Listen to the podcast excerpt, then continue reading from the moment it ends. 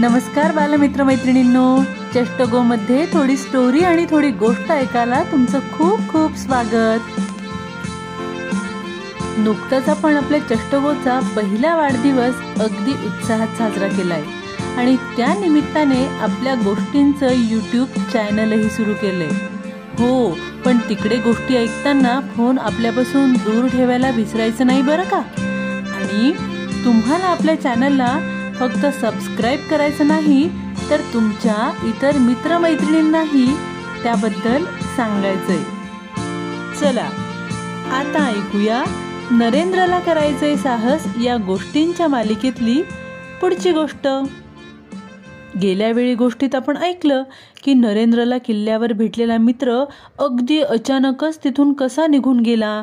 त्यानंतर लगेचच मामालाही ड्युटीवर बोलावलं गेलं. घरी परतत असताना मार्केटमध्ये पुन्हा नरूला त्याचा तो मित्र दिसला पण त्याने त्याला ओळखही दाखवली नाही आणि तो गर्दीत नाहीसा झाला. पुढे मामाने नरेंद्र आई आणि मामीला ड्रायव्हरसोबत घरी पाठवलं.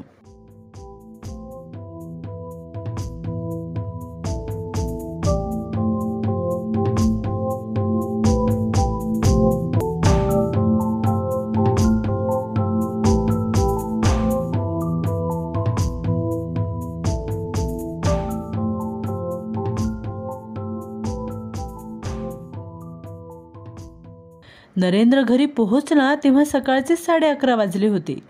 जरी तो घरी पोहोचला असला तरी त्याचं मन मात्र क्षणात किल्ल्यावर तर क्षणात मार्केटमध्ये जाऊन येत होतं. नक्की काय झालंय याचा विचार करून करून तो वैतागला होता. मघाशी ड्रायव्हर काका त्यांना घरी सोडून लगेच मामाकडे गेले होते. खरं तर तेव्हाच त्यांच्यासोबत मामाकडे जाण्याचंही त्याच्या मनात आलं. पण हे शक्य नाही हे माहीत असल्यानं तो तसाच बाहेर ओट्यावर बसून होता. त्याचा सैनिकाचा ड्रेस आणि पॅन्टच्या बेल्टमध्ये खोचलेली त्याची बंदूक अजूनही तशीच होती. आईनं त्याला घरातून हाक मारली तेव्हाच मंजित त्याला खेळायला बोलवायला आला. मात्र त्याला ना घरात जायचं होतं नाही मंजितसोबत खेळायला. त्याचं सगळं लक्ष मार्केटमध्ये नक्की काय घडत असेल याकडे लागलं होतं. आईच्या घरातनं पुन्हा पुन्हा हाका येऊ लागल्या तेव्हा तो मंजितला नकार देऊन घरात गेला.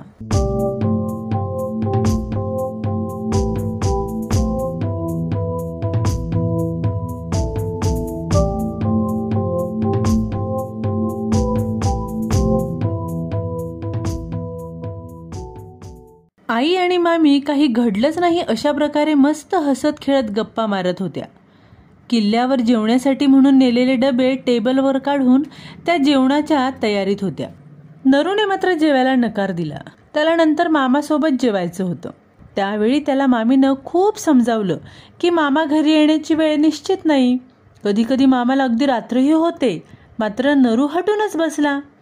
तेव्हा मामीनं कशी बशी त्याची समजूत काढून त्याला जेवू घातलं.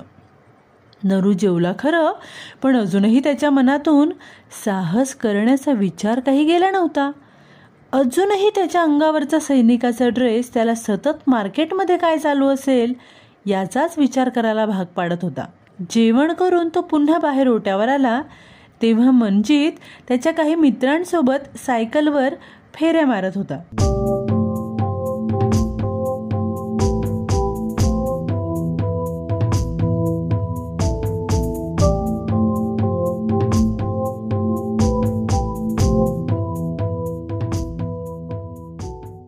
एव्हाना दुपारचे साडेतीन चार वाजले होते.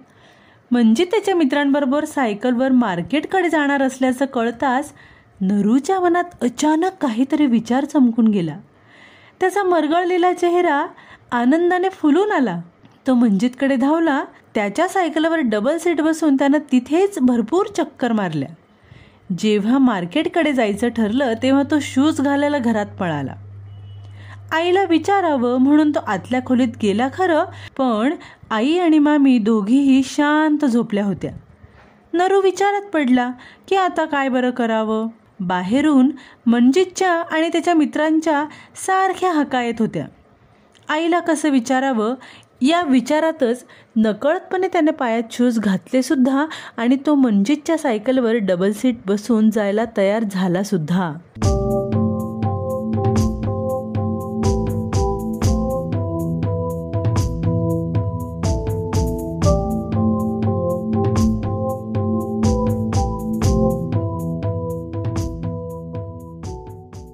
सगळी मुलं मजा करत करत त्या कॉलनीच्या मुख्य प्रवेशद्वाराकडे निघाली.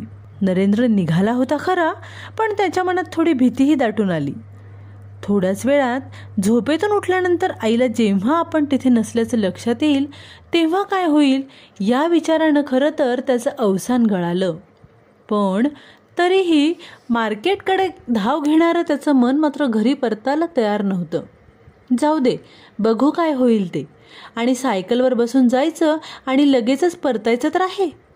कदाचित आईच्या लक्षातही येणार नाही. आपण नसल्याचं. तिला वाटेल आपण मंजितच्या घरीच खेळतो आहे. असं काही बाही विचारानं त्यानं स्वतःलाच समजावलं. आता ते त्या भल्या मोठ्या प्रवेशद्वाराजवळ येऊन पोहोचले होते. तिथल्या त्या बंदूकधारी सैनिकांना पाहून पहिल्यांदाच त्याला धडकी भरली. ते सैनिक या सगळ्या मुलांची बाहेर जाण्याविषयी चौकशी करत होते. तर बालमित्रांनो नरेंद्रला साहस करायचंय हे जरी खरं असलं तरी त्याने अशा पद्धतीनं वागणं योग्य आहे का? आता पुढे नेमकं काय होईल बरं? त्याला मार्केटमध्ये जाता येईल का? तिथे काय घडलं असेल? याबद्दल तुम्हाला जे जे वाटतंय जे जे तुमच्या मनात आलंय ते लगेच आम्हाला लिहून पाठवा. Stories by Jyoti at Gmail dot com या मेल आय डीवर किंवा शहात्तर दोनशे सहा अठ्ठावीस पाचशे अडुसष्ट या व्हॉट्सॲप नंबरवर लवकरच भेटूया चष्टगोमध्ये पुढची गोष्ट ऐकायला. तोपर्यंत टाटा. Bye bye.